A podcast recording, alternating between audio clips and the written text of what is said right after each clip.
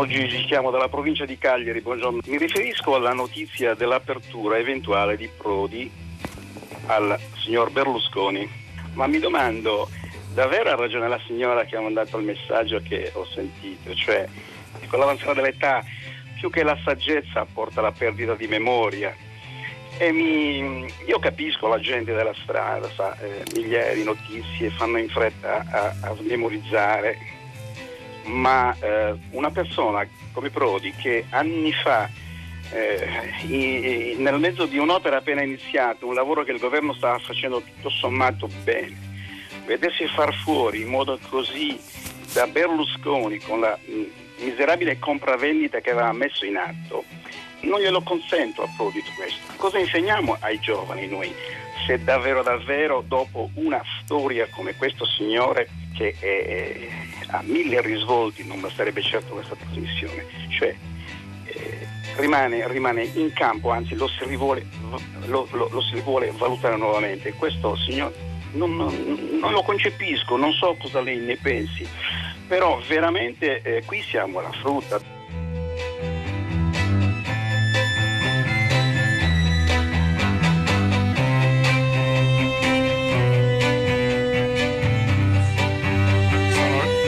Le 10, 2 minuti e 15 secondi, una buona giornata da Pietro del Soldà e benvenuti a tutta la città ne parla. La telefonata che avete appena sentito di Gigi, un ascoltatore che ha chiamato stamattina a prima pagina a commento delle parole di Romano Prodi pronunciate l'altro giorno in piazza Bologna durante la Repubblica delle Idee, non è un tabù l'ingresso futuro di Forza Italia in maggioranza. E poi una considerazione proprio sul personaggio Berlusconi, il suo storico avversario, eh, molto dire, elogiativa e alla vecchiaia porta saggezza. Detto Prodi, eh, hanno suscitato eh, reazioni dure, critiche, questa di Gigi ne è un emblema, ma insomma poi sono arrivati anche molti messaggi stamattina e anche ieri per la verità a, anche da parte di un numero di ascoltatori che in fondo hanno attraversato, seguito con passione, come spesso capita con gli ascoltatori di prima pagina, le vicende politiche degli ultimi decenni e ora vedono con un po' di sgomento l'ipotesi addirittura di un avvicinamento di due figure politiche che davvero nella storia recente del nostro paese incarnano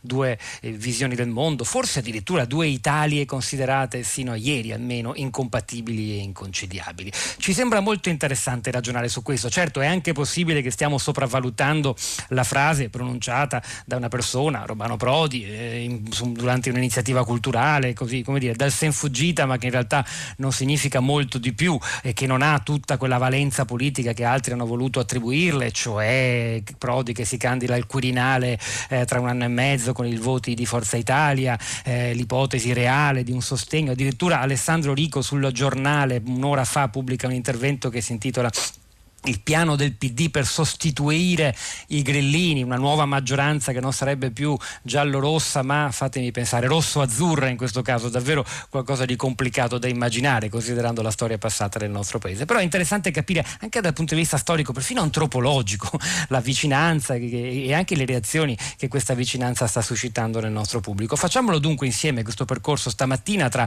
passato e presente e futuro della politica italiana, insieme a voi innanzitutto, scriveteci al 335 56 eh, 34 296 vanno bene i messaggi sia via sms sia via whatsapp.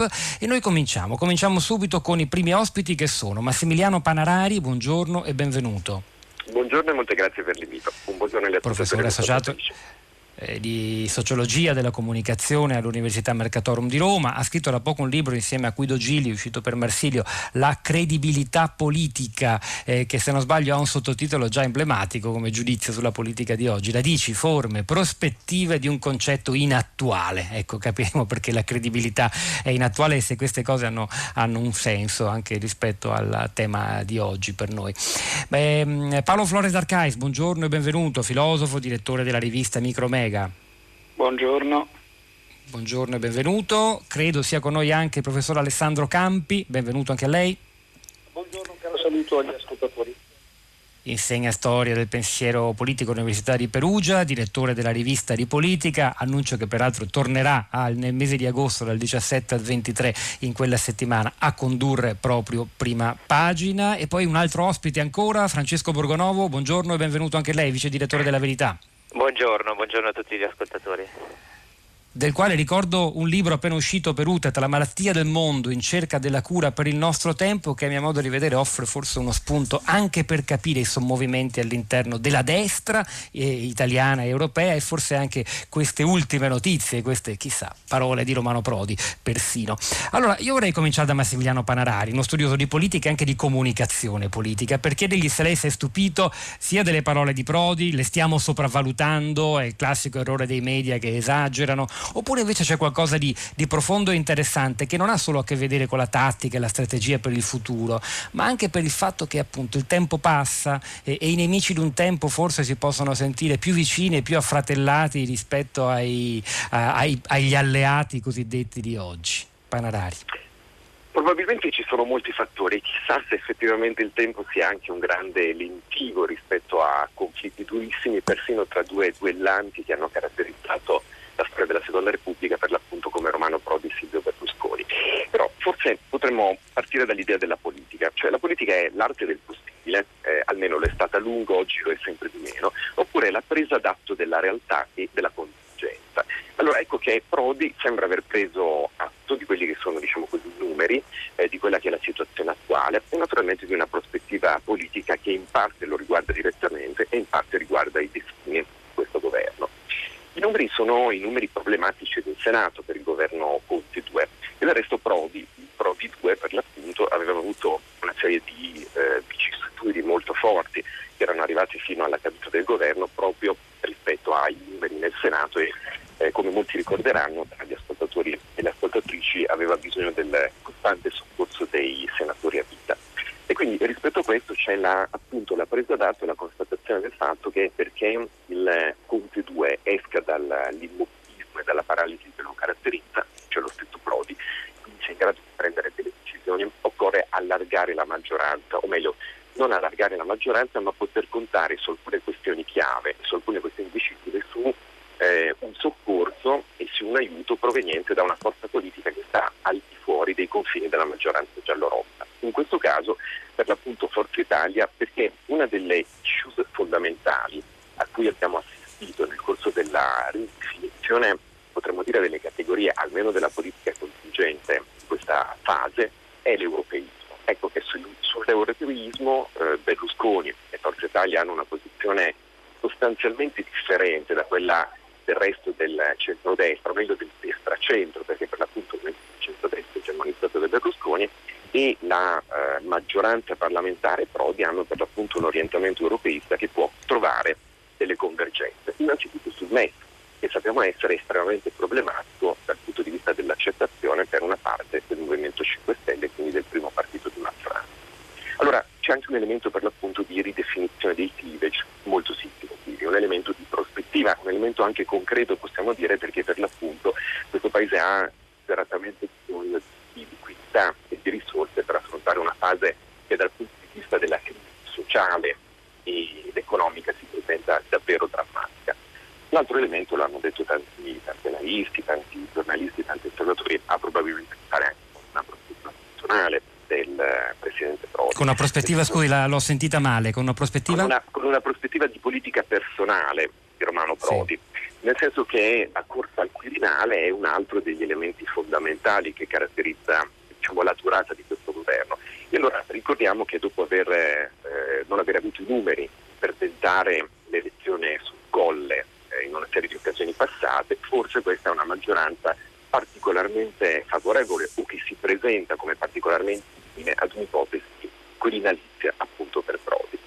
E il terzo elemento ha per l'appunto a che fare forse con lo stemperarsi non delle differenze naturalmente nel tempo, ma con lo stemperarsi di quell'idea dei duellanti, per cui Prodi in qualche modo segna questa fase politica dicendo quella stagione che è durata tantissimo, la stagione della Seconda Repubblica, si chiude anche con un atto da parte sua. E noi sappiamo che i politici nel corso del Novecento hanno voluto lasciare dei segni che in qualche modo consegnano la loro prospettiva e la loro visione al tempo. E forse Prodi ha messo anche questo elemento che sta a metà tra diciamo, l'autobiografico e per l'appunto la sua visione della politica all'interno delle dichiarazioni che comunque, ricordiamole, erano dichiarazioni per l'appunto a margine di una festa in un momento estivo in cui è possibile anche dire cose che poi forse possono essere almeno in parte ridefinite. È molto suggestivo il riferimento che ha fatto ai duellanti, ricordiamo il film di Ridley Scott basato sul racconto di Joseph Conrad, la storia di questi due ufficiali dell'esercito francese che passano le loro intera vita a sfidarsi. Beh, in qualche modo Prodi e Berlusconi hanno rappresentato figure di questo tipo, magari non con la medesima violenza e ora, eh, come dire, la cosa disorienta per chi si è negli anni, nei decenni addirittura schierato con l'uno o con l'altro, pensando che l'Italia fosse divisa come da una eh, linea di faglia invalida invalicabile. C'è da dire che bisogna anche registrare per dovere di cronaca, eh, io ho citato poco fa dal sito del giornale l'articolo di Alessandro Rico, addirittura il piano del PD per sostituire i grillini con Forza Italia e magari con un pezzo di grillini, anche perché sennò la matematica non reggerebbe l'operazione, ma poi ci sono le dichiarazioni di Berlusconi che smentisce, che dice l'ipotesi è semmai di un sostegno esterno, di una collaborazione in ragione della sostenibilità economica, della salvezza del paese, ma in nessun caso c'è un endorsement da parte di Forza Italia all'attuale governo Conte. Però qualcosa c'è dal momento che c'è anche discussione in seno al centrodestra. Volevo subito chiedere a Flore, a Flore D'Arcais se, eh, se insomma, come la vive lui anche, perché insomma, lei è stato, cioè, non è mai stato indulgente nei confronti eh, di Silvio Berlusconi, neppure nei confronti del centro-sinistra per la verità in questi anni e direi decenni. Eh, stiamo esagerando, sopravvalutando, oppure c'è qualcosa di interessante che segna forse un passaggio d'epoca? Interessante no, di disgustoso sì. Eh, eh, sa, eh, uno dei rischi maggiori per eh, le democrazie è la perdita della memoria. Eh, la democrazia italiana ha già perduto la memoria storica, cioè la memoria del fascismo, del male assoluto. sta perdendo anche la memoria della cronaca, cioè degli anni recenti, dei, del quarto di secolo eh, del berlusconismo. Eh, ha dimenticato che il Berlusconi e il berlusconismo segnano la degenerazione della eh, politica in Italia e quindi l'inizio di una crisi che rischia di diventare irreversibile per la democrazia eh, italiana. Nel 92 noi abbiamo Tangentopoli e i grandi delitti di mafia. Eh, Falcone e Borsellino che vengono uccisi. E la reazione da parte sul piano giudiziario eh, Mani Pulite e eh, la Procura di Milano eh, di Borrelli e contro le mafie la Procura eh, di eh, Caselli. E la grande maggioranza del popolo italiano che si riconosce nell'azione di questi magistrati. È un momento di grande speranza, cioè l'Italia eh, di Tangentopoli, della corruzione e delle mafie o della zona grigia eh, rispetto alle mafie, chi non è mafioso ma chi non le combatte e eh, dall'altra parte c'è l'Italia che vuole voltare pagina. Queste sono le due Italie. Ha vinto eh, l'Italia di Berlusconi, per ora. Eh, L'Italia del malaffare, l'Italia che non vuole più le regole, eh, che mh, mm, in nome del potere, della ricchezza eh, si può far tutto, eh, il, l'Italia in cui le differenze eh, le, mh, mm, crescono a, di, a, dismisura. Ecco, è l'Italia eh, questo è stato il berlusconismo. E eh, il berlusconismo non è stato combattuto da Prodi purtroppo. Eh, perché eh, io potrei anche raccontare tanti episodi personali visto che ho partecipato inizialmente e poi sono diventato immediatamente eh, critico di quella esperienza che ha tradito tutte le, le promesse. Ma la lotta contro il berlusconismo non l'ha fatta il governo Prodi che ha imbarcato perfino Mastella, ci rendiamo conto, Mastella ministro eh, della giustizia, l'hanno fatta i grandi movimenti eh, di piazza, i, i 3 milioni eh, del, ehm, con la CGL ehm, al Circo, Massimo. Il, mili- il, milione eh, di manifestanti a Piazza San Giovanni eh, con i girotondi e manifestazioni che per anni si sono moltiplicate. Tutto questo che ha impedito che il disegno di Berlusconi si realizzasse fino in fondo, che era il disegno di un vero e proprio regime che, eh, alla Orban in sostanza. Non gli è riuscito per questa opposizione, eh, ma eh, eh, tutto ciò, eh, il berlusconismo ha incubato tutto il peggio che poi ha continuato eh, e che ha portato alla situazione attuale dove abbiamo eh, l'alternativa fra la padella e la brace, mh, mm, uh, l'alternativa siberiana, cioè mh, mm, un romanzo che racconta l'alternativa siberiana. Se cadi, se si rompe il ghiaccio in Siberia quando la temperatura è a meno 20 e cadi nell'acqua, eh, se rimani nell'acqua ti congeli, se vieni tirato fuori dall'acqua ti congeli, in ambedue eh, i modi muori. Oggi eh, noi abbiamo un governo che è un governicchio, che è una cosa impresentabile, eh, e un'opposizione che è il prefascismo. E, eppure nella società civile, in modo disperso, eh, tutte le forze che hanno combattuto in questi 25 anni, anche forze eh, più giovani e la quantità eh, di eh, italiani che sono impegnati eh, nel volontariato, mh, negli, mh, mm, nelle iniziative culturali, eccetera, sono l'unica possibile alternativa, altrimenti andiamo verso una situazione in cui si può addirittura parlare di fare eh, Berlusconi senatore a vita, cioè Tangentopoli senatore a vita. Siamo, eh, siamo al mondo alla rovescia, siamo all'avvilimento totale di tutto ciò che c'è stato di buono eh, in Italia. Si è veramente Guardi, Paolo, senza parole. La sua visione eh, si riflette, devo dire, in parecchi messaggi degli ascoltatori. Ne voglio leggere perché ho dato il numero e ora è il momento di dare conto, anche se sono davvero troppi per leggerli tutti, poi li pubblichiamo sul sito. Ma davvero, a parte uno che dice, vabbè, abbiamo davvero bisogno di stare a parlare di personaggi così datati, vecchi, lasciatemelo dire, vecchi, quando credo che il paese, scrive Luisa, in cui viviamo abbia una necessità impellente di energie nuove che sappiano vedere il futuro per le nuove generazioni. Poi Marco da Lucca, penso che il problema di base sia la mancanza di conoscenza, informazione, cultura, per scardinare la mistificazione per cui le destre, di cui Berlusconi è rappresentante principe, rappresentino anche le classi popolari. Gli italiani dovrebbero capire che le destre rappresentano invece gli interessi delle classi borghesi, altoborghesi, capitaliste. Ma sarà ancora così, verrebbe da chiedere a Marco. E poi Gianni da Verona che dice, occhio però che la cosa è reciproca, quello che Berlusconi è per la sinistra, lo stesso eh, Prodi è per per la destra. Ma mi verrebbe da chiedere a Francesco Borgonovo quale destra?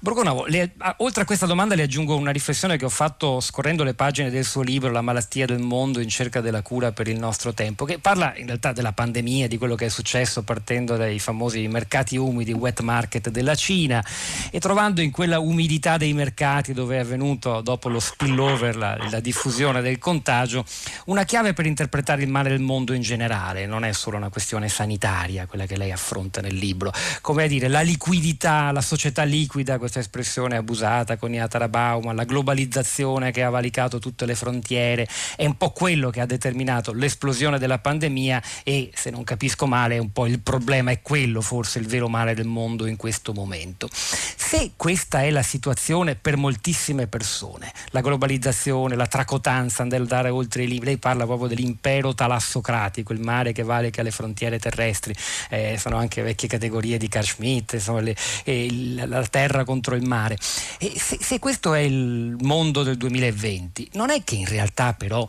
eh, c'è solo una parte della destra che risponde a questa esigenza di frenare la liquidità, eh, ristabilire le frontiere e invece la destra, eh, come dire, moderata, europeista di Berlusconi, che ha votato anche Ursula von der Leyen, che è ancora globalista perché lo era e iperliberista, in realtà sta più dalla parte di Prodi, cioè in realtà non sorprende questa convergenza di oggi perché in realtà se la dicotomia del mondo contemporaneo è tra pro e contro l'apertura, la libera circolazione di merci e persone, in realtà Berlusconi e Prodi sono molto più vicini di quanto non lo sono invece Berlusconi e Salvini e Meloni e quindi in realtà sta solo venendo fuori una verità profonda. È una interpretazione eccessiva secondo lei Borgonovo?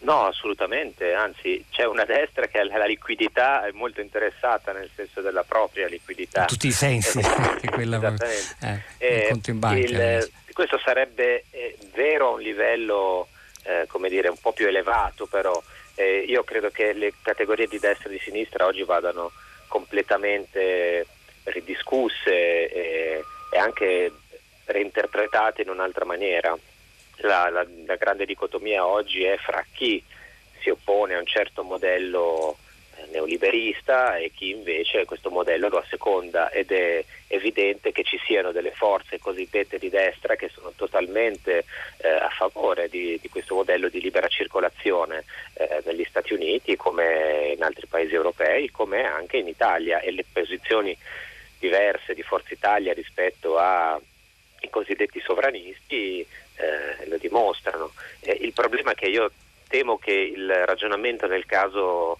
del rapporto fra Prodi e Berlusconi non sia così, eh, così elevato, appunto, non si basi su queste riflessioni sulla modernità o su ciò che non va nel Però mondo. l'europeismo, per esempio, no, esplicitamente li accomuna, al di là del caso del voto insieme della maggioranza di Ma Ursula von der Leyen, si è parlato di maggioranza Ursula. Mm. Assolutamente, anche una visione eh, del mercato li accomuna, magari eh, la, la, così, la, destra, la, destra, berlusconiana, il centrodestra è stato un po' più spinto da questo punto di vista negli anni passati, ma io credo che per esempio tra alcune posizioni di, di Renzi appunto e di, di Forza Italia ci sia una sovrapposizione quasi totale, infatti vanno molto d'accordo e su queste basi anche eh, nasce il patto del Nazareno. Poi però, ripeto, sono, ah, c'è un altro terreno in realtà su cui eh, questi, queste nuove corrispondenze amorose si appoggiano, cioè, io non credo che sia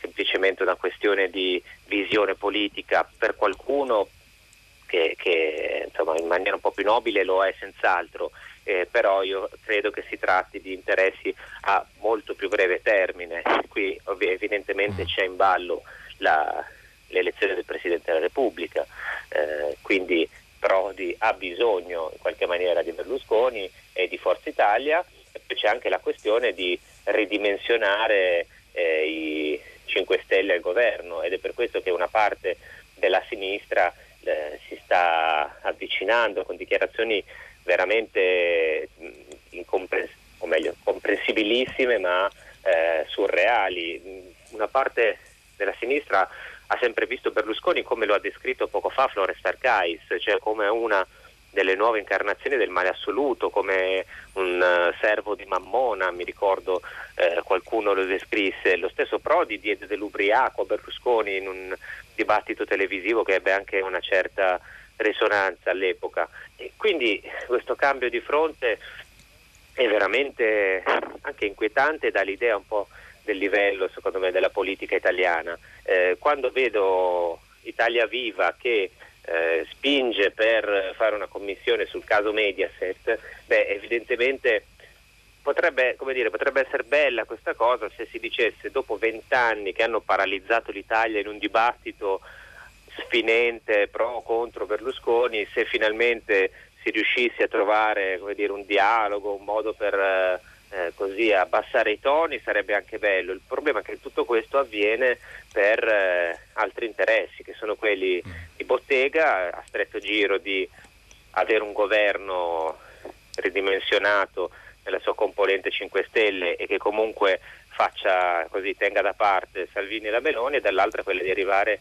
all'elezione di un Presidente della Repubblica che potrebbe essere Prodi, perché Prodi continua a sperarci da anni o comunque un altro uomo di continuità europeista e ancora una volta si tengono a margine le componenti populiste, quindi le cose sono vere entrambe. Eh, dal lato io penso che ci sia un grande scontro fra chi è a favore del, del neoliberismo, che sia più uh, a sinistra e quindi più attento e più concentrato sui cosiddetti diritti, su alcune battaglie eh, LGBT ad esempio, oppure sui, sui migranti. che però quelli sono contrari al neoliberismo, no? quindi è più complicata la cosa. Ma io, penso, io in realtà penso che contra- pensino di essere contrari formalmente, in realtà eh, la, la grande insistenza che si fa oggi sulla sull'apertura dei, dei, confini, sul fatto che le persone possano circolare liberamente è semplicemente l'altra faccia della libera circolazione delle merci, tant'è che l'immigrazione come fenomeno eh, globale è funzionale al sistema neoliberista perché crea un esercito industriale di riserva, come diceva qualcuno, e mh, credo che eh, vedere solo una parte, cioè limitarsi a eh, come ha fatto per tanti anni il centrodestra berlusconiano, ad esempio, limitarsi a dire che quello dei migranti è un problema di, di ordine pubblico o di decoro urbano sia sbagliatissimo. E dall'altro limitarsi, come fa la sinistra, a dire che è un problema di diritti o di razzismo è altrettanto sbagliato. Qui ci sono delle dinamiche economiche che eh, vanno secondo me combattute. Una parte della destra lo fa prendendo in considerazione il problema nella sua interezza, anche una parte della sinistra comincia effettivamente a ripensare eh, la libera circolazione delle persone che poi in questo modello vengono alla fine della fiera trasformate in merci e quindi ci sono delle vicinanze tra destra e sinistra che solo dieci anni fa erano impensabili. Beh, ci sono delle vicinanze per esempio Scusi se la interrompo, sul tema molto scottante del MES abbiamo ospitato noi la settimana scorsa, tutta la città ne parla, un bel dibattito sul MES tra Carlo Cottarelli e Stefano Fassina, dove Stefano Fassina esprimeva delle posizioni eh, abbastanza simili ovviamente con dei presupposti eh, diversi insomma, alle critiche. Stefano eh, esatto, all'uso di questo sovranista sì, sì. Sinistra, è proprio quello che stava dicendo lei. Guardi, la, la, interrompo solo perché volevo coinvolgere anche Ale, Alessandro Campi. Lei ha già detto una serie di cose molto interessanti proprio su un concetto spesso a Borgonovo che dice: Vabbè, però innanzitutto qui c'è eh, strategia o tattica politica. Non lo so se guarda l'immediato futuro, il Quirinale per Prodi, chi lo sa. E, e però Alessandro Campi, da grande osservatore studioso della politica, ci sono anche delle, delle, delle classi sociali oppure comunque dei bacini di popolo italiano di riferimento che si hanno visto in Prodi o in Berlusconi, il loro leader, la loro guida per molto tempo.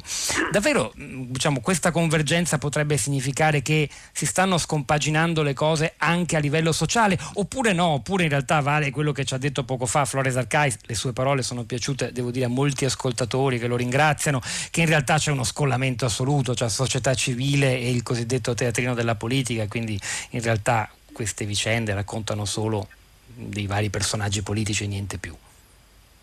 Beh, lo scollamento tra Cambio. società civile e il teatrino della politica era un grande refrain berlusconiano, vorrei ricordare. Sì, infatti. Solo, so, eh, so, solo i, parado- i cortocircuiti della storia. È un argomento eh. un po' scivoloso.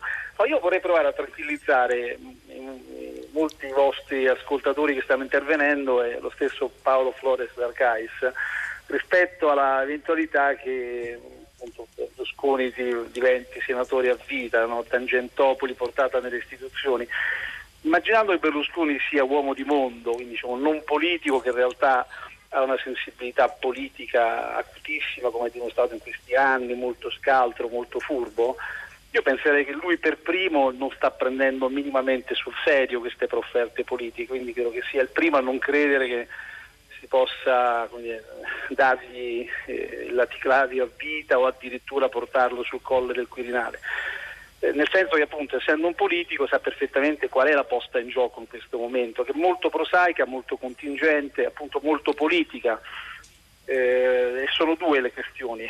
Innanzitutto un tentativo assolutamente legittimo, secondo me, di scompaginare il centrodestra, che è la creatura politica di Berlusconi, alla quale lui continua a restare eh, fedele nonostante non ne sia più il leader il centrodestra unito è una forza politica potenzialmente vincente, quindi ci sta tutto l'interesse da parte degli avversari a incunearsi all'interno di questa alleanza per quanto un po' diciamo, dialettica eh, diventata negli ultimi tempi, eh, sfilandone potenzialmente un pezzo. Quindi diciamo, c'è anche una buona dose di strumentalità di cui lo stesso Berlusconi si rende conto, lei citava le sue dichiarazioni recenti, un, inter- un intervento da lui firmato sul, sul, foglio in cui ha ribadito che in realtà non ha nessuna intenzione di eh, lasciare il centrodestra, semmai intende rappresentarne l'anima moderata, liberale, europeista, anche questo è un suo vecchio tema. Quindi diciamo politica contingente che non vuol dire che sia politica volgare, visto che la politica è sempre contingente. Poi c'è la questione della Presidenza della Repubblica, eh, che però io non personalizzerei troppo. Sicuramente c'è l'interesse di Prodi a crearsi una rete di alleanze che possa soddisfare la sua storica ambizione. Però il fatto che siano iniziate le grandi manovre per coinvolgere l'opposizione nella scelta del futuro capo dello Stato Eh, secondo me anche qui risponde ad una logica politica elementare ma anche a suo modo virtuosa.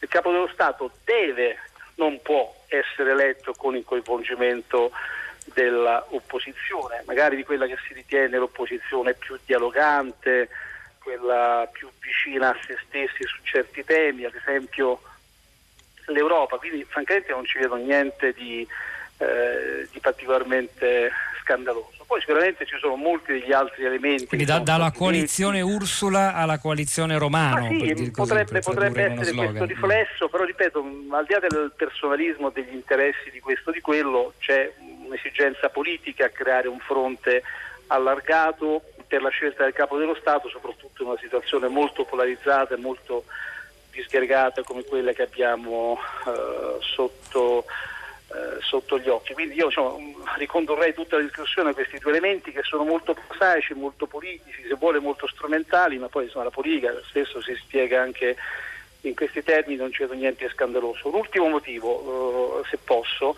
eh, sì. probabilmente lei prima parlava di due Italie diverse, ora il fatto che siano state due Italie diverse, quella di Prodi e di Berlusconi, non vuol dire che debbano essere considerate, come spesso si è fatto, l'intervento di Flores lo ha ribadito, inconciliabili eh, sul piano addirittura antropologico. Forse è stato un errore impostare la, tutta diciamo, la, la, la, lotta politica degli ultimi trent'anni in Italia in questa chiave. Questo forse è stato il vero vulnus alla democrazia italiana, cioè immaginare che ci fosse una battaglia mortale tra due Italie che non, non, soltanto rappresentavano interessi diversi, che è assolutamente legittimo e normale, ma che addirittura rappresentavano due antropologie, due vocazioni, questa è una logica da guerra civile, se si entra in questa spirale per cui non ci si può parlare, tanta è, eh, tanta è l'alterità tramite lo sbocco diciamo, logico inevitabile poi lo scontro armato. Allora da questa logica forse bisognerebbe uscire. Chi è stato protagonista di quella stagione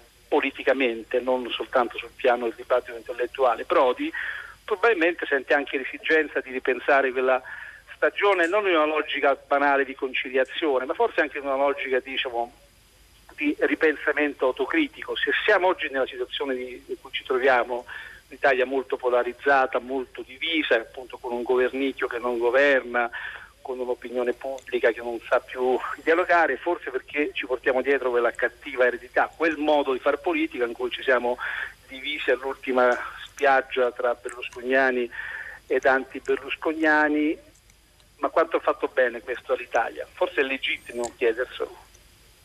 Una polarizzazione che peraltro non fa solo parte della nostra storia, basta guardare agli Stati Uniti oggi di fronte alla figura di Donald Trump, poi però c'è l'altro scollamento che forse è il più eh, decisivo per capire il presente, lo trovo nella, nelle parole di Sante, questa ascoltatrice che scrive dovremmo impiegare il nostro tempo per discutere di argomenti validi, invece eccoci ancora a chiacchierare su dichiarazioni che hanno dell'incredibile, non c'è limite al decadimento, Prodi e Berlusconi in realtà dice non si sono mai sfidati, appartengono alla stessa parte, la parte avversa è la gente comune, i cittadini onesti, qualcosa che riemerge anche in altri sms, davvero ho quasi l'imbarazzo della scelta a leggerli, andatevi a, cercare, a spulciare sul sito di Radio 3 perché sono davvero molto interessanti. Io vi ringrazio, sarebbe interessante ascoltarvi ancora, ma insomma il tempo ora è finito.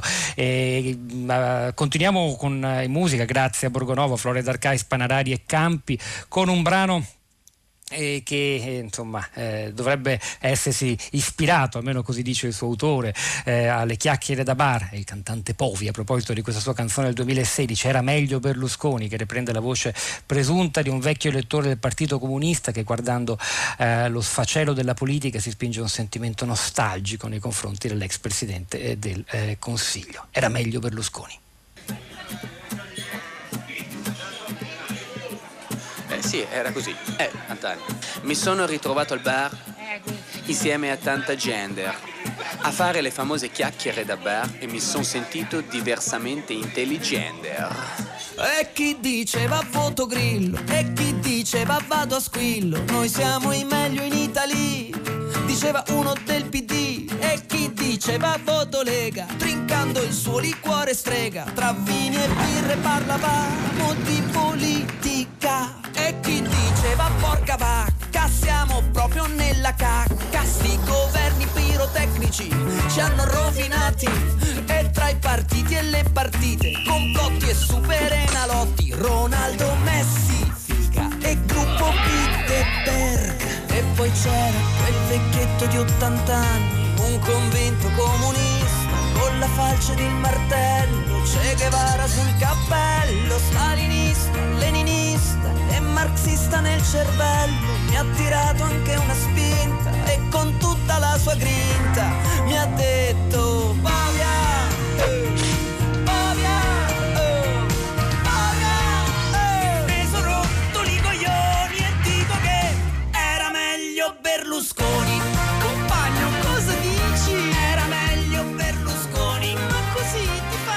questo era Povia, un cantautore che non ha mai nascosto le sue vicinanze alla destra italiana, le posizioni anche più dure, rigide, per alcuni anche molto reazionarie, eh, sin dalla sua partecipazione, ricordo, al Festival di Sanremo. Noi continuiamo in questa puntata in cui si rimescolano un po' le carte tra destra e sinistra, a partire da quelle parole di Prodi alla Repubblica delle Idee, che secondo alcuni ascoltatori stiamo sovrainterpretando perché in realtà eh, la divisione tra le due Italie rimane, mentre invece convincono di più, direi, guardando gli sms, quello, le parole, le, le riflessioni di Paolo Flores d'Arcais quanto al- alla distanza reale tra la politica, questa politica, si tratti di Prodi, Berlusconi, Salvini, i 5 Stelle, e invece la società civile italiana, gli italiani che fanno volontariato, che si impegnano, che hanno a cuore i destini della comunità nazionale. Continuiamo, continuiamo ancora a riflettere su questa forse potenziale smottamento, convergenza politica con un'altra ospite. Diamo dunque uno sguardo storico a tutto ciò con la professoressa Simona Colarizzi, storica contemporaneista, professore emerito alla Sapienza di Roma,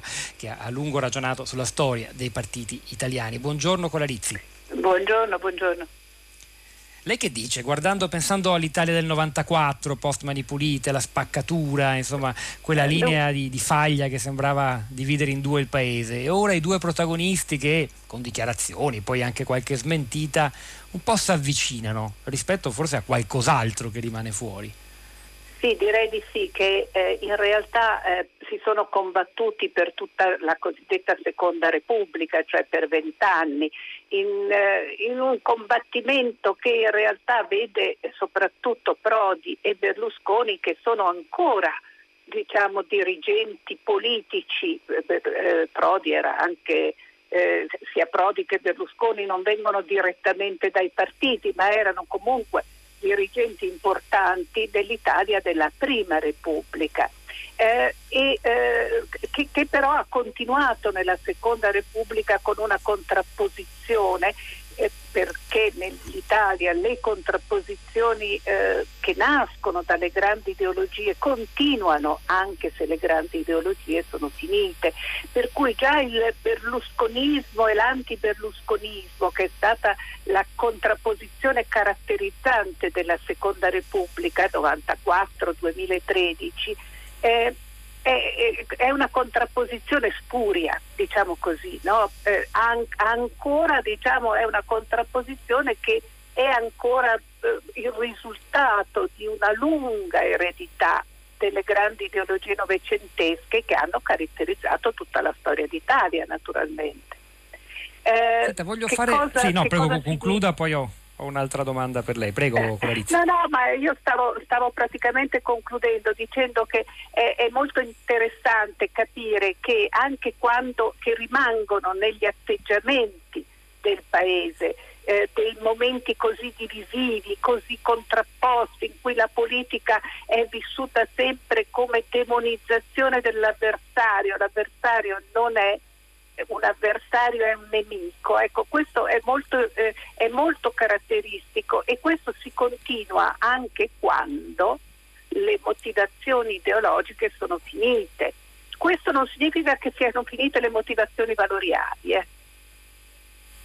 E la mia domanda, le, le, ripropongo una riflessione che abbiamo fatto poco fa insieme agli altri ospiti, a Francesco Borgonovo, cioè se, come dicono gli esperti, il clavage politico, la vera differenza oggi forse non è più quella novecentesca che contrapponeva appunto Prodi a Berlusconi, ma eh, apertura versus chiusura, non so se lei è d'accordo, tra chi sostiene che, nonostante tutto bisogna, a parte adesso per ragioni sanitarie, mantenere le frontiere aperte, che lo scambio tra culture diverse è un arricchimento arricchimento e non un impoverimento, non solo dal punto di vista economico, ma anzi soprattutto da quello umano, culturale, e dall'altra parte chi invece crede nell'identità nazionale, nello stare tra simili, a erigere barriere, la chiusura come protezione di fronte a un mondo che fa paura. Eh, se è davvero questa la contrapposizione nel mondo oggi, e non è forse naturale allora che due figure pur diverse come Prodi e Berlusconi si riallineino e si riscoprano in realtà dalla stessa parte nel nome dell'europeismo, della libertà dei mercati e della circolazione delle merci e delle persone, anche tutto sommato di una certa tolleranza nei confronti della diversità. Eh, certo Berlusconi su questo è stato molto ondivoco nella sua storia politica, ma per ragioni forse più di opportunismo. Lei che ne pensa? che sono totalmente d'accordo con il suo discorso, cioè è molto convincente sa? ed è anche convincente il fatto che due personaggi che potevano essere, anzi che sono stati avversari, avversari feroci, naturalmente, come, come, tutta la lotta politica in Italia, avversari feroci per vent'anni, in qualche modo si ritrovino nella ragionevolezza eh, nel senso che e anche nei valori, eh, perché eh, i valori che lei enunciava, che sono i valori che io chiamo della, eh, se vuole, della modernità, della, ma soprattutto della ragione, perché non è che la globalizzazione si ferma perché perché ci sono i sovranisti, non, non, è possibile naturalmente, ed è la ragione che può portare a un discorso sul futuro, mentre la paura eh, porta sempre a rinchiudersi. Un, uh, il passato di un Prodi, un manager di Stato, il passato di Berlusconi, un imprenditore, eh, ci dicono eh, che cosa significa, significa, un'apertura a un mondo, anche un mondo che cambia, un mondo che si trasforma, tanto più che eh, entrambi eh, hanno una radice europeista, sa, perché sono sempre stati europeisti, Prodi è quello che ci ha portato, tra virgolette, nell'euro e Berlusconi è un imprenditore che nell'Europa ha i suoi agganci, ha i suoi interessi naturalmente, perché per crescere eh, nella realtà italiana, soprattutto la realtà imprenditoriale italiana, è asfittica, deve per forza proiettarsi all'esterno. Ah, è, Quindi lei ha perfettamente ragione. I due vecchi. No, no ma non era diciamo... per quello. Era... Eh, senta, senta, ma però abbiamo un minuto e mezzo, però questo glielo voglio chiedere. La, il fronte, diciamo, progressista, schierandosi però così dalla parte dell'apertura, come l'abbiamo definita sin qui, non rischia però di perdere la sua base popolare o forse l'ha già perduta, magari addirittura già dai tempi di Berlusconi, a favore invece di una destra che nel nome del sovranismo e della protezione dei più deboli, eh, vittime della globalizzazione, si tira dalla sua parte, in realtà questa roba la stiamo commentando da due decenni, ma oggi è più evidente che mai, il, le, le fasce più basse, le più vulnerabili. Eh, dunque, anche qui noi non possiamo usare. In un minuto termine, se riesce a rispondere. Sì, certo, noi non, riusciamo, non possiamo usare il termine popolo e quindi l'aggettivo popolare senza cercare di capire che cosa c'è dietro, perché il popolo non è un'entità unica. E quindi dire che eh, le forze progressiste hanno perduto il consenso popolare, bisogna capire che consenso hanno perduto eh, siamo sempre lì, nel senso che anche quando Berlusconi conquistava il consenso popolare, non è che dall'altra parte non c'era un consenso popolare, era minoritario se vogliamo, però mica tanto, perché poi a livello elettorale nella Seconda Repubblica c'è stata un'alternanza tra schieramenti. E oggi beh, è chiaro che c'è anche... un... Sì. Prego, prego. No, no, beh, a questo punto eh, no, la devo salutare, no, stavo solo ricordandolo perché c'era un messaggio che diceva guardate che però Prodi è stato anche lui maggioritario, Berlusconi l'ha sconfitto per due volte nel 96 e nel 2006. Per ora ci fermiamo, ma insomma è chiaro che questa è una storia da seguire, interessante. Grazie davvero alla storica Simona Colarizzi. GR3 Onda Verde, a tra poco con Michela Mancini, le vostre voci e i commenti sui social network. Tutta la città ne parla. La magistratura con le sue inchieste sulla corruzione ha cancellato un'intera classe politica. Voi dovete prendere una posizione netta contro il protagonismo dei giudici. Loro vogliono cambiare la storia del nostro paese e questo non va bene. I sondaggi dicono che se ci fossero oggi le elezioni, la sinistra avrebbe una maggioranza schiacciante Questo il Paese non se lo può permettere. Non se lo può permettere il Paese o questa azienda? L'anno prossimo ci saranno le elezioni politiche e questa volta il nostro gruppo vuole intervenire direttamente. E tutti devono dare una mano, le nostre televisioni, le nostre star e i nostri giornali. I moderati oggi sono figure sfocate, mediocri, gente senza carisma. E temo che l'unica soluzione sia una nuova forza politica guidata da me. Perché parla dei moderati? A lei non gliene importa niente. Lei lo sta facendo soltanto perché la sua azienda ha 5 mila miliardi di debiti e i giudici stanno per arrivare ai suoi conti all'estero. Lei vuole entrare in politica perché se no andrebbe in galera.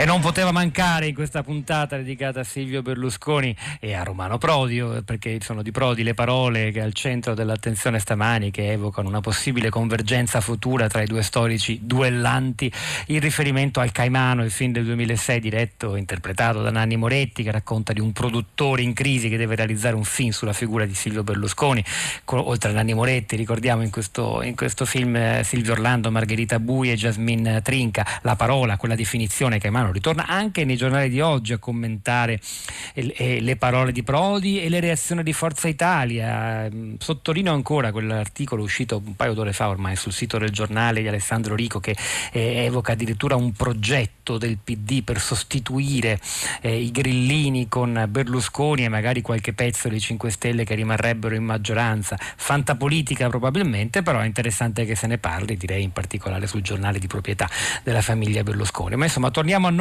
è interessante anche quello che abbiamo ascoltato sulla storia del paese, la storica contrapposizione tra due parti della società italiana eh, emblematicamente rappresentate da Prodi e Berlusconi, che ora forse si confondono, eh, i tempi cambiano.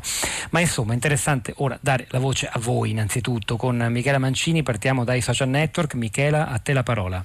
Buongiorno Pietro e buongiorno a chi ci sta ascoltando. Le reazioni alle parole di Prodi sono davvero molto molto molto dure sui social. Antonietta per esempio su Twitter ci dice a pensare male degli altri si fa peccato ma spesso si indovina. Non vorrei essere più andreottiana del normale però questa apertura di Prodi a Berlusconi non la leggerei come un disinteressato impegno antipopulista quanto un mai sopito desiderio di ascesa al Quirinale. Enrico continua. La proposta di Prodi su Berlusconi è la conferma che il centro-sinistra italiano, quello che esiste dal 94 ad oggi, di sinistra non ha nulla. E infatti oggi la parola sinistra è inservibile, inutilizzabile, controproducente. È il momento di sentire anche la vostra viva voce. Iniziamo con Rita che ci parla dalla Versilia. Buongiorno Rita. Sì, buongiorno Pietro, ciao. Eh, senti, io mi ricollego bene alla cosa che è stata appena letta, cioè io dicevo questo nel mio messaggio, cioè siamo sicuri che alimentiamo, la, non sia alimentare l'antipolitica, il populismo, proprio questo chiamare sinistra, eh, di definire di sinistra politiche che di sinistra non sono più da anni, in questo senso il PD secondo me, il PD renziano ma anche quello post-renziano, ha contribuito moltissimo alla crescita del populismo dell'antipolitica, per cui dicevo nel messaggio, alla fine siamo sicuri che non faccia chiarezza invece un eventuale ingresso di Berlusconi, di Forza Italia, quando in realtà io vedo più analogie appunto tra le politiche che vengono portate avanti, neoliberiste e quindi non si combatte di più, la domanda era questa, non si combatte di più il populismo eh, definendo meglio e tornando a dare un significato alla parola sinistra, perché adesso è veramente usata, come diceva appunto la, la, il messaggio precedente, in modo improprio. Io dico forse, in realtà io sono una persona di sinistra da sempre legata una volta alla sinistra extraparlamentare, quindi non eh, non, non, non, è che faccio il tifo per Forza Italia, però voglio dire, forse è un modo proprio questo di eh, impedire la deriva populista, cioè quella di far vedere che queste politiche di sinistra non sono. Quindi io trovo del tutto coerente un'alleanza, sinceramente, fra questo governo ha un punto di vista chiarissimo e non è l'unica tra i nostri ascoltatori a pensarla in questo modo, devo dire stamattina. Andiamo a Milano, Leo, buongiorno, benvenuto. Salve, buona giornata. Eh, io ho l'impressione che la tradizionale separazione fra destra e sinistra stia svanendo e che il fossato adesso sia eh, tra quelli che vorrei chiamare i rabbiosi e i rassegnati. Eh, per carità, mh, mm, c'erano anche prima i, c'era una sinistra rabbiosa e rassegnata anche prima, c'era chi diceva anche i, che anche i ricchi piangano, ma eh, questa separazione si è fatta adesso più, ehm, più vivace e mi ricorda, io sono vecchio, mi ricordo quello che si diceva negli anni 60 della contrapposizione fra apocalittici ed integrati. Ehm, beh, qual è la mia preoccupazione? Che in questo momento gli apocalittici sono maggioranza. Sarà il caso che gli integrati, chiamiamoli ragionevoli, si diano un po' da fare, si mettano insieme. Tutto qua, grazie. Grazie Leo, ci spostiamo da Milano a Bologna. Rosanna, buongiorno, benvenuta. Buongiorno, buongiorno a tutti. Eh, il mio messaggio, come avete visto, era dato sono una persona di una certa età, quindi che ha partecipato sia al Circo Massimo che con i Girotondini e come ho scritto non vedo nelle generazioni di oggi quello slancio costruttivo che avevamo noi, di rabbia sì, ma è costruttivo, volto a costruire qualcosa. Oggi invece è tutta rabbia, è tutta rabbia, i social lo, lo dimostrano e lo vedo anche attraverso i miei figli che entrambi non hanno lo slancio che avevo io, assolutamente. Si limitano alla critica del momento senza mettere in gioco se stessi, senza... Io ho partecipato a quelle, a quelle manifestazioni pur avendo dei figli già, quindi non ero, non ero una giovanetta, ecco. E adesso c'è questa la pandemia forse fa riunire tutto, anche Berlusconi, ben venga a un certo punto. No, no. È interessante, un nemico comune che fa superare le antiche dissidie. Anche questa è una chiave che non avevamo fin qui in realtà utilizzato nella trasmissione. Grazie anche a lei. Eh, il problema principale adesso è il governo in carica, ci dice Mario. Eh, se presto non ci affidiamo a un governo esperto competente e cosature internazionali, rischiamo di infilarci in una brutta spirale. Di tutt'altro tenore, Cristina da Genova, ma perché si continua a parlare di governicchio? Ho 65 anni, mi pare per la prima volta rivedere un governo che lavora per la gente. Michela Mancini, torniamo ai social network. Sì, andiamo su Facebook, eh, Pietro, e, e, leggiamo il commento di Alfonso al nostro post che parlava di, di, di, di, Prodi e di Berlusconi come protagonisti, come uomini simbolo di due mondi inconciliabili. Invece lui commenta e dice: Siete davvero sicuri che i due fossero così inconciliabili? In vent'anni tutti e due sono stati espressione della stessa miope visione politica economica e le differenze erano così sfumate da essere impalpabili. E lo stesso concetto lo ribadisce Anna: Prodi e Berlusconi sono due facce della stessa medaglia, il neoliberismo. In fondo hanno fatto il gioco di poliziotto buono e poliziotto cattivo. Ora convergono sul MES e fanno, come hanno fatto in passato, gli interessi di tutti, tranne che del nostro paese.